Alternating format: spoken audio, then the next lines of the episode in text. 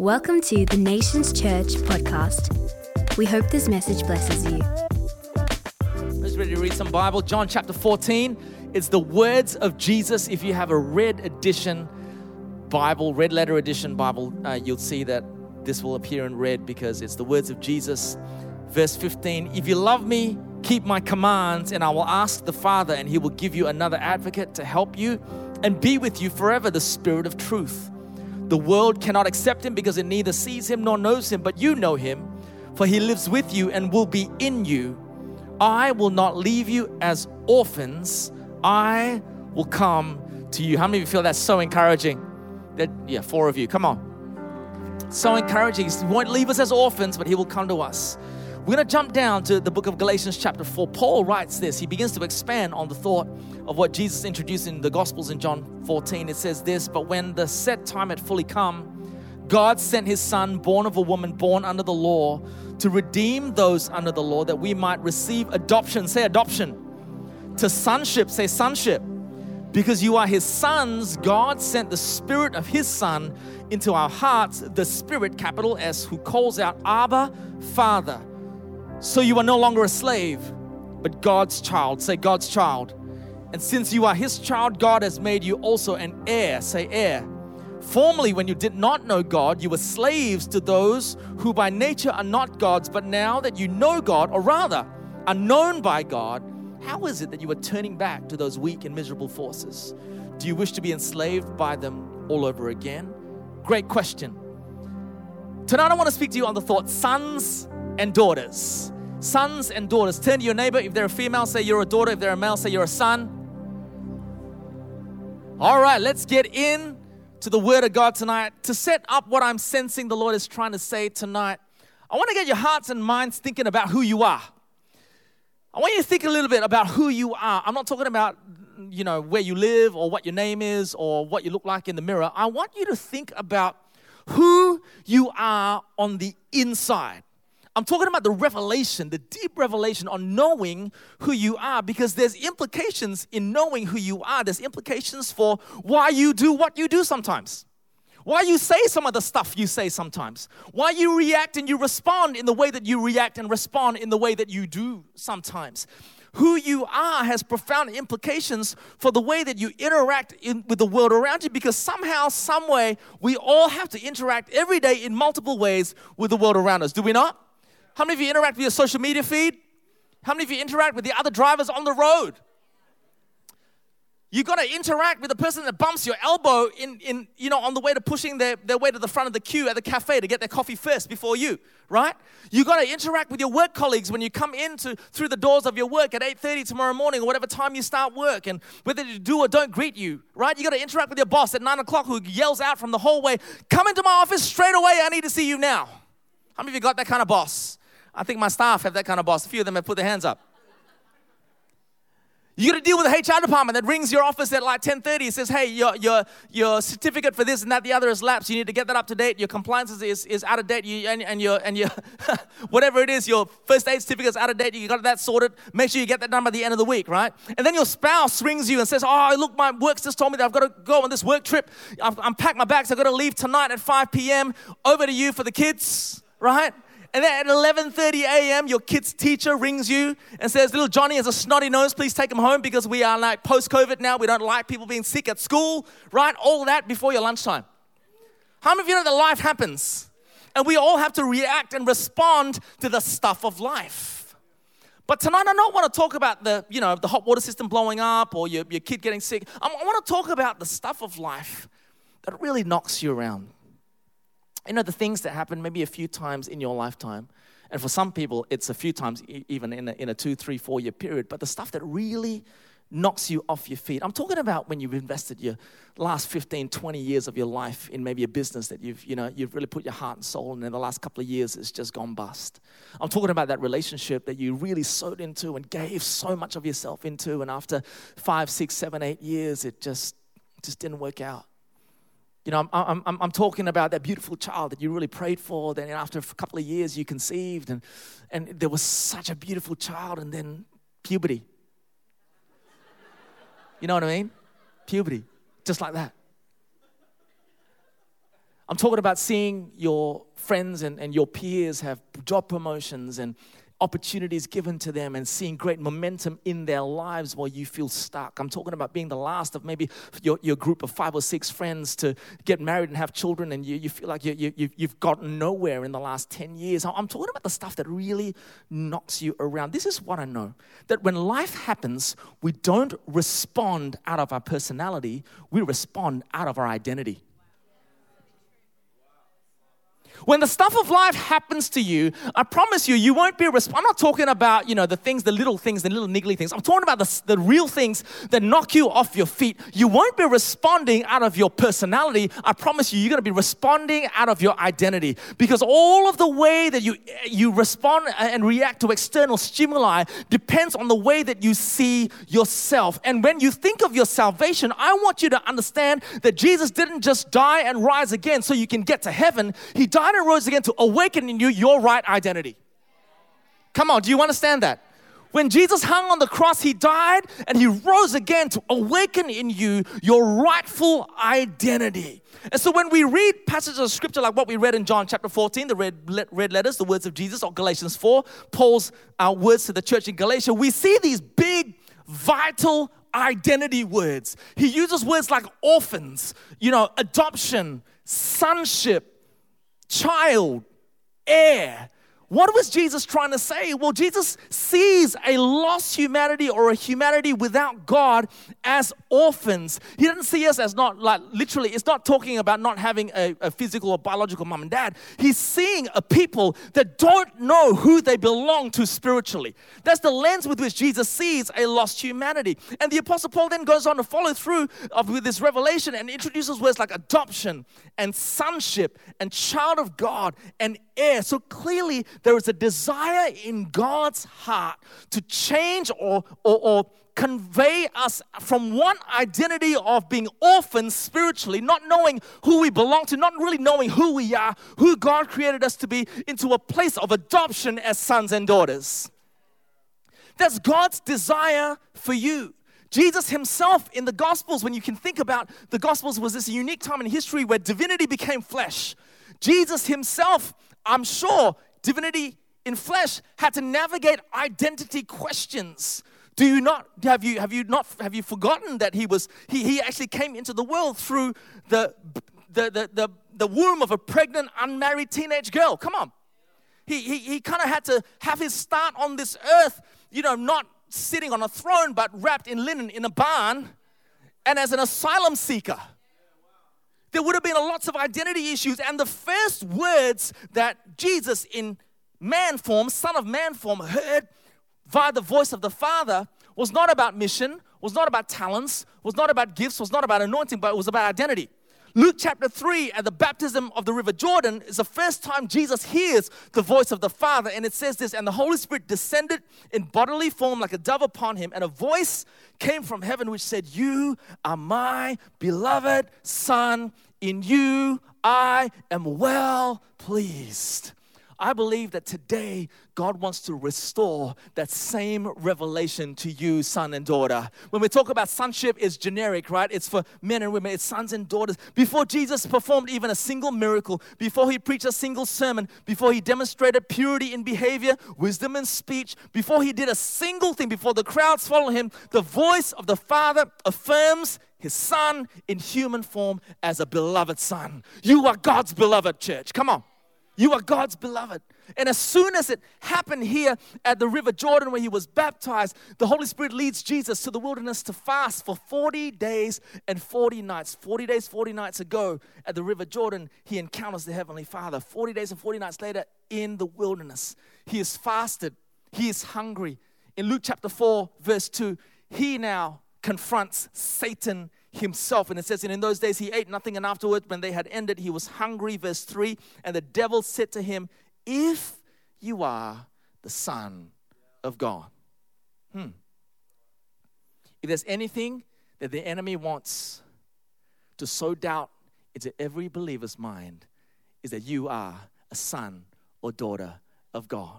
But today, I'm here to tell you, here out of this word. We're going to dismantle that orphan mindset, that threat, that accuser that says that you don't belong to God. Come on, are you out there? Because the devil tried to appeal to Jesus' natural, questionable parentage and attack his identity. He asked Jesus, If you are the Son of God, I don't think you are, but if you are, why don't you prove it? If I could paraphrase what the enemy was trying to say to him, suggest to Jesus at his point of weakness to tempt him, would have been this Hey, hey, I know you thought you heard your heavenly Father affirm your sonship, but come on, Jesus. You and I know, you and I, you and I know better than that. Your mother was a teenage mom. We don't even know who your dad is. You're nobody's son. But if you are the son of, come on, it's time to silence the accuser and to dismantle the orphan mindset because the enemy wants to keep you as a spiritual orphan when through the work of the cross you are already a son or daughter of God.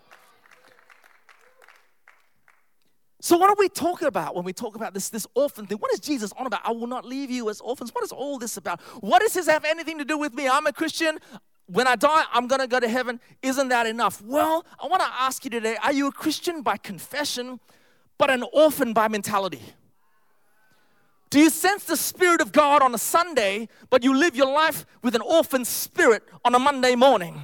This was exactly what Paul was trying to deal with in Galatians chapter 4 with this church in Galatia, the Christians in Galatia. If he could say it, if I could paraphrase what he said, what with the text we just read, it's pretty much this Hey, Galatians, you've been adopted into sonship. You're a child of God, you're an heir. Then why am I hearing news of you behaving like you're still an orphan, enslaved by the old ways of thinking? Right? Some of you might be thinking, what, what, what does it mean to, to live like an orphan or, or, or have an orphan spirit? Well, some Bible teachers call this way of thinking, this way of living within the Christian context, an orphan spirit. Helen Calder, one Bible teacher, says this the orphan spirit refers to a spiritual condition in which some Christians profess outwardly to know God as Father, but experience an internal contradiction to that belief. Some of you going, want to say that again? What? The orphan spirit essentially is this in your head, you know that God is your father, but in your heart, you don't know that you're a son or daughter. And you experience and respond to the world around you not through the lens of being someone who has a heavenly father who is deeply loved, but you respond to the world around you through the lens of, I'm not so sure. I'm all on my own here. Come on, are you out there? Right? Now, I'm not talking, again, I'm not talking about your earthly situation. I have a great mom and dad. I come from a good family. Thank God for that. But I've identified, even in my own life, the times and seasons where I've lived with an orphan spirit. There are some, some signs today that I want to go through with you about this orphan spirit that you may not have thought, oh man, I, I don't, I don't, I don't resonate with what, what you're teaching here. Well, let me go through some signs of an orphan spirit that maybe you might go, oh, well, actually, oh, oh, oh, wait, I didn't see it that way. Can we go, go, yeah. This is not a comfortable sermon, but you didn't come to church tonight to be comfortable, did you? You came tonight to grow, to be discipled, amen? The first sign of an orphan spirit is a sense of independence or isolation. That's a sign of an orphan spirit. It's got nothing to do with having an introverted personality. Come on, so I'm not letting the introverts off the hook at all here. I'm talking about that, that predisposition where you, you just struggle to trust God and connect with God, struggle to trust people and connect with people. And this is where true, healthy, loving, reciprocal spiritual community feels like hard work to you. Feels like really, you can wear a t shirt that says love God, love people, but reality, your Christianity is I just want to learn about God and avoid people. Do you know what I mean? Like, and you have the mentality that, that, that the, the best way to get ahead in life is to hustle and scrap and scrounge and squirrel away plan B and plan C and plan D because if plan A doesn't pull off, then no one's got my back. I'm all on my own here. And nothing makes you happier than to feel like you're self made, that you made it on your own. And because you're an orphan in heart, right, no one can correct you because you see correction as criticism or attack. You, you, you, you, just you hate the idea of being discipled because you follow no one. You love making up your own ideas about God and about faith, and your worldviews are formed from your own life experiences rather than the Word of God. And then you look for things that resonate with your own dysfunctions, like, oh, that, that person on YouTube over there likes to criticize the church that way. Yeah, I've always thought about the church like that, you know. And so you resonate because it's the orphan on the inside of you that wants to be independent and isolated and you read texts in scripture that give you visceral response, things like James 5:16, therefore confess your sins to each other. Ah! Can't deal with it. In fact, your confession sounds like I'm different. You say things like, I don't fit anywhere. I don't belong anywhere. That's just who I am. I don't care what you think. I don't need anyone. I just love being on my own. And the enemy will use those confessions to tempt you to partner with the, with the orphan spirit. But the adoption into sonship is an adoption into family. How many of you know the kingdom of God and the Bible flips the script completely? You got to remember that the kingdom of God and the family of God is a complete opposite to the orphan spirit. The Bible tells you you're part of the Romans 12, 1 Corinthians 12 body. The orphan voice says, I don't need anyone. I don't need you. I'm better off on my own. But sons and daughters say, hey, we need each other. Because we're the, the, the, the, son and daughter mentality says, Deb says, Deb says to Mel, I need you, and Mel, you need me. Come on, are you out there? The, the, the, the, the son and daughter mentality says, I need Dan, and Dan needs Shannon. Come on. And hello, are you out there? And Shannon needs Gareth, and Gareth needs Alex. And, and there, is a, there is an idea that there is a reciprocity. There is a beautiful sense of, without me, you can't, you can't flourish at your best. And without you, I can't flourish at my best. No one here is Batman. As a side note, Batman was an orphan.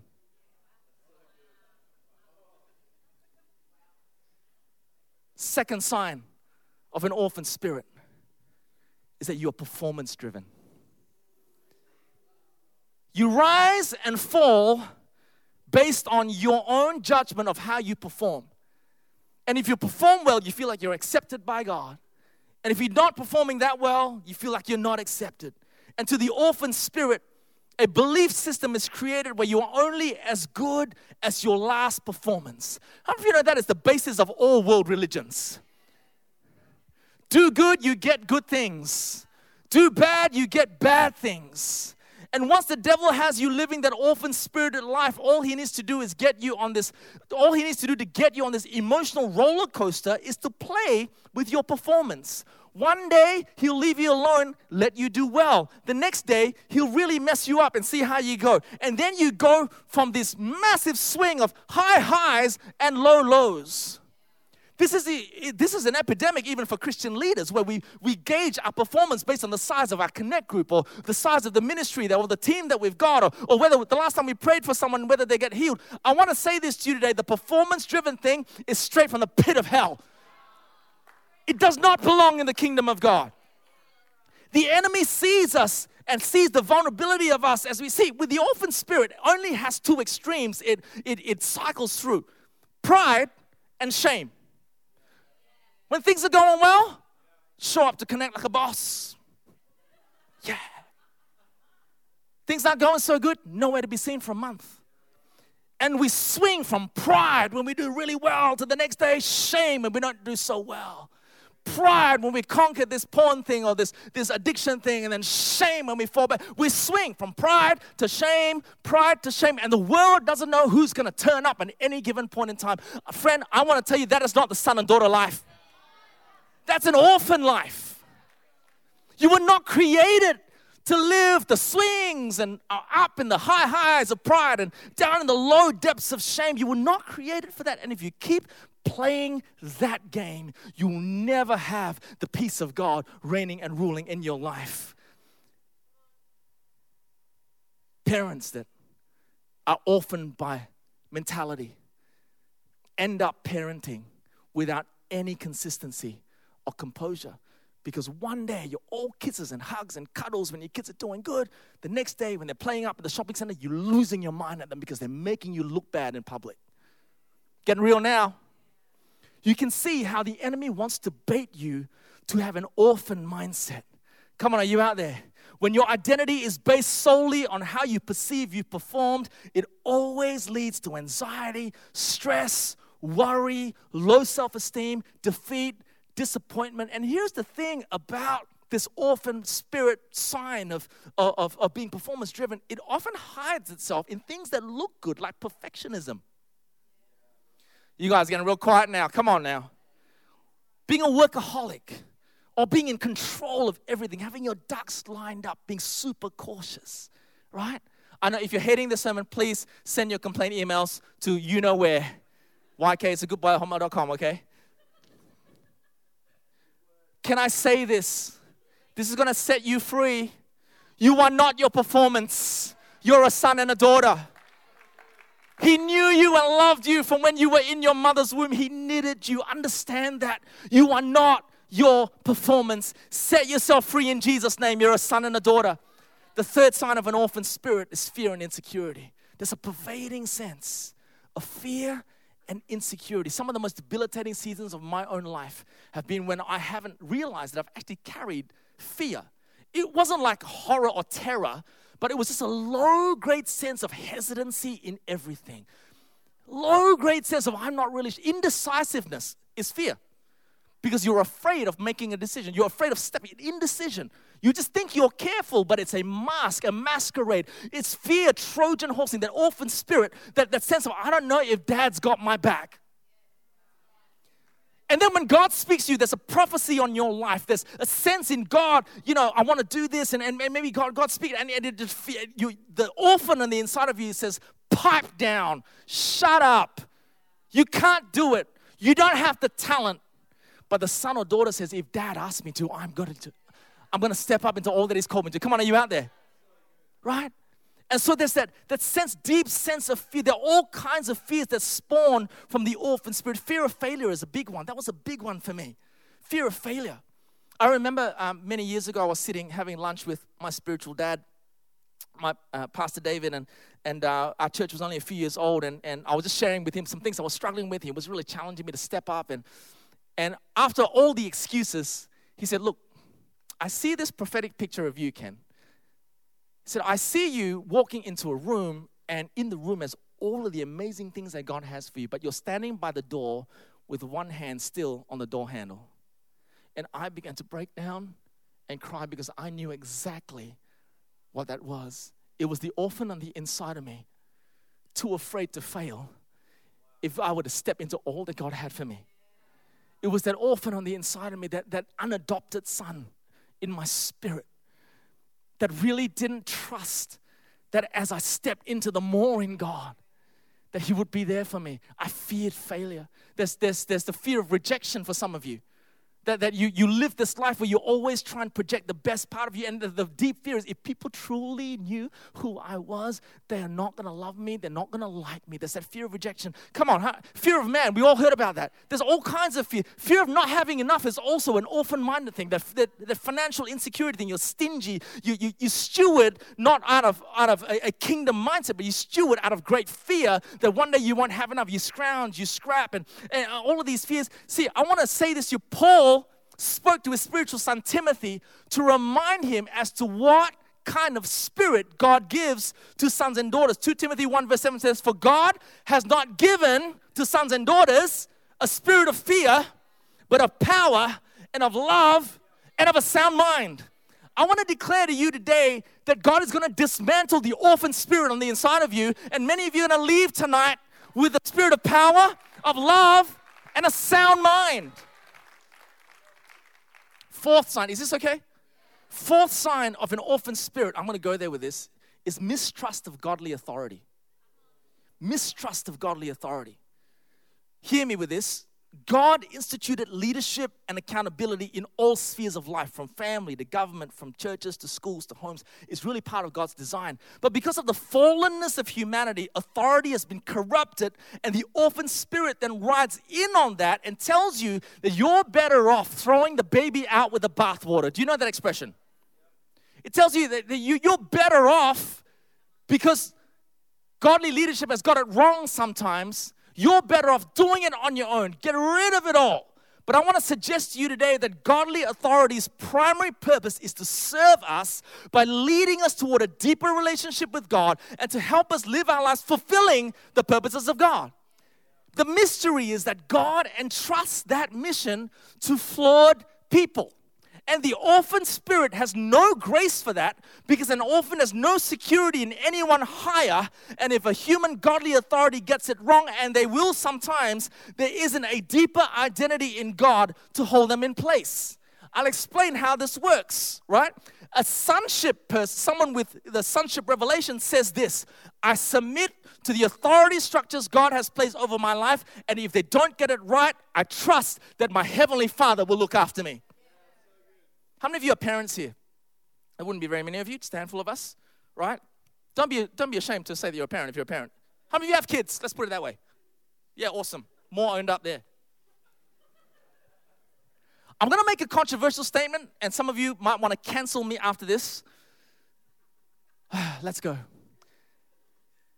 It is my belief, I believe this with my whole heart, that God's greatest plan for children is to be raised by a mother and a father.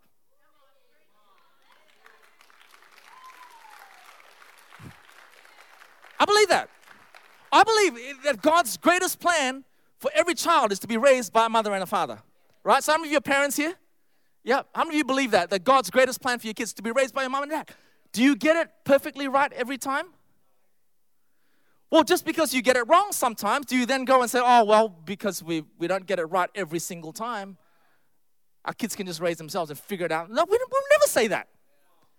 We do our best to raise our kids and trust that God will give us the grace and make up for our shortfall. It's the same thing. You have godly leaders over you that are doing their best. They're not perfect, but God is going to grant them the grace. And when they do get it wrong, God is going to grant you the grace to still grow and flourish. It's God's design and His plan. I used to be such a pain to every leader that led me. I just did. I just made the excuse that it was my personality. I was this rogue, maverick guy. You know, I was this dude that knew what I was doing. I was only happy to be to be led for as long as my leaders didn't challenge me or call me out on anything. And as soon as they called me out on something, bang, I was gone. But what was I doing? I wasn't responding out of my personality, I was responding out of a wrong identity. I was reacting and responding to godly leadership out of my wrong or misplaced identity. And it wasn't until I got this revelation of sonship that I yielded to godly leadership, the godly leaders that God placed over my life. My spiritual growth radically accelerated. I allowed my pastors to shape and disciple and mold and discipline things out of me that were not godly out of my life. And, and even now, I still continue to place myself in spaces and places where mentors and leaders can guide me and help me. All I'm saying is this you live like an orphan and you'll never grow. But live like a son and daughter and there is no limit to the acceleration of growth you'll see in your life. You guys okay? Still love me? Another sign of an orphan spirit is that you compare and compete on everything. Everything's a competition, everything's a comparison. Everything from who gets married first, you or your best friend. Who gets a promotion first, you or your work colleague. Who is prettier? Who can lift more in the gym? Who is better than this? Who is better than that? Now, there is nothing wrong with having a competitive nature if you're a professional athlete because you get paid to be competitive, right? But how many of you know lots and lots of things in life is not worth competing over? How cool and expensive and beautiful your kitchen bench is is not a basis for comparison. Your weight, your looks, how many Instagram followers you got. Come on, are you out there? Right? How much your husband earns. That's not a basis for comparison. Comparison is of the devil. God did not create you to be in competition and to compare your life with somebody else. That's because someone with an orphan spirit feels empty in losing. That's why they compare. And they can only feel momentary satisfaction when they win, but it never ever satiates that desire on the inside. They can only ever be filled by fully knowing they've been adopted as a son and a daughter. You want to hear the voice of someone with an orphan spirit? Listen to the way that they argue. They, can, they cannot stand to be wrong. You guys getting real quiet now. Someone with an orphan spirit cannot stand to be wrong because if they were wrong, it'll make them feel like they're lesser. You remember, an orphan has no, there's no familial, spiritual, familial connections beyond themselves. They're in isolation. And so, an orphan spirited person cannot stand to be made to feel wrong in an argument. They have to be right because if they give ground, they're going to feel like they've lost out and they've missed out. But a son or daughter understands they belong in a family, right? So while an orphan says, I need to be right, a son and daughter says, I don't need to be right for as long as we're right. Come on, you guys are getting real quiet now. There's something competitive and comparative about this unadopted part of our soul that tells you that if that person seems to be getting more than you, God loves you less. You're missing out you're not as worthy. And whenever we pray, we play that comparison and competitive game, whenever that's present, you can bet your bottom dollar that it always leads to some kind of manipulation, conniving, cunning moves, scheming, scamming. They're all present in the background of this orphan spirited person because you hate losing, because it makes you feel empty and you constantly live your life singing the 1982 Aussie anthem by moving pictures. What about me? It isn't fair. That, my friend, is right there in the psyche of most people when it comes to the life they see around them. But I want to suggest to you, God wants to dismantle the orphan minded spirit in the church and begin to remind you again that you are a son or a daughter of the Most High God. Don't live your life in comparison with the next person or in competition with the other person. Who says that you're going to miss out, you're going to lose out? Do you know, son or daughter, that Jesus has already purchased victory for you? You've already won. You've already won. What are you competing over? You've already won. So she, so what? She gets married first. You've already won. So what? They've got a, they bought a house first. They've already won. So what? They've had a child before you. You've already won. So what? Come on. So what? They earn more than you. You've already won. You've already won. So what? It looks like they've got a bigger calling than you. You've already won. You're a son or you're a daughter. So how can we conclude this? I want to bring this to a landing. Paul writes this to the church in Rome. Romans chapter 8. I love this. Same sort of stuff that he's dealing with. Musicians, you can join me. Romans 8. Paul says now to the church in Rome, he's identifying the same issues he identified to the church in Galatia. He says in Romans 8, verse 14, For those who are led by the Spirit of God are the children of God. The Spirit you received does not make you slaves so that you live in fear again. Rather, the Spirit you received brought about your adoption to sonship and by him we cry, Abba, Father. The Spirit, capital S Himself, testifies with our spirit that we are God's children. Now, if we are children, then we are heirs, heirs of God, and catch this co heirs with Christ. What? You are on equal standing as Jesus because of what He's done. He's elevated you to be right there with Him if indeed we share in his sufferings in order that we may also share in his glory. I don't know if you picked up on what Paul was trying to say. The role of the Holy Spirit is vital in this, in knowing your identity. You are not going to discover your true identity in him just by a bald headed, sweaty Asian guy yelling at you. Tonight, you're going to have the identity of a son or a daughter deeply sealed and embedded in you because the Holy Spirit is going to testify afresh in you.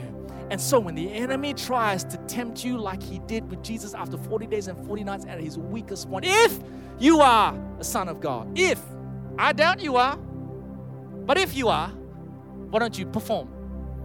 I doubt you're a daughter. When the enemy comes to suggest to you, oh, you're better off on your own being independent, and you're better off on your own being isolated, the Holy Spirit's gonna come to you and He's gonna say, oh, Mel, Mel, Mel, Mel, Mel, Mel, Mel, Mel, I'm testifying to you. I'm testifying to you that you are a daughter of the Most High God.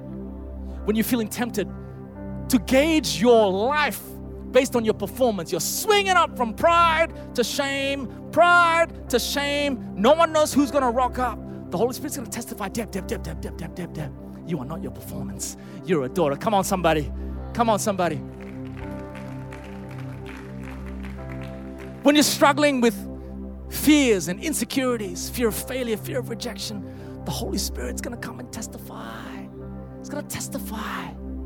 It's gonna say, Nadine, Nadine, Nadine, you're a daughter. When you feel tempted to keep godly leadership at an arm's length because you've been burned, God's gonna say, Dan, Dan, Dan, Dan, you're a son. You're a son. This is still my best plan for your growth. This is still my best plan for your for your discipleship. When you feel tempted to compare and your eyes are fixed firmly on what everyone else is doing and how far they've, they, they've gone. You know, I'm stuck here, but look at them, etc. The Holy Spirit's going to testify, M, M, M, M, M, you're a daughter. The Holy Spirit's role is to constantly testify of your adopted status.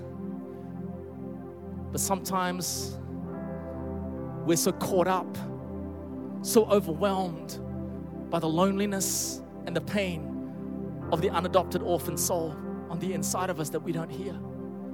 Tonight, there is an open heaven over this place to break that over people's lives once and for all in Jesus' name.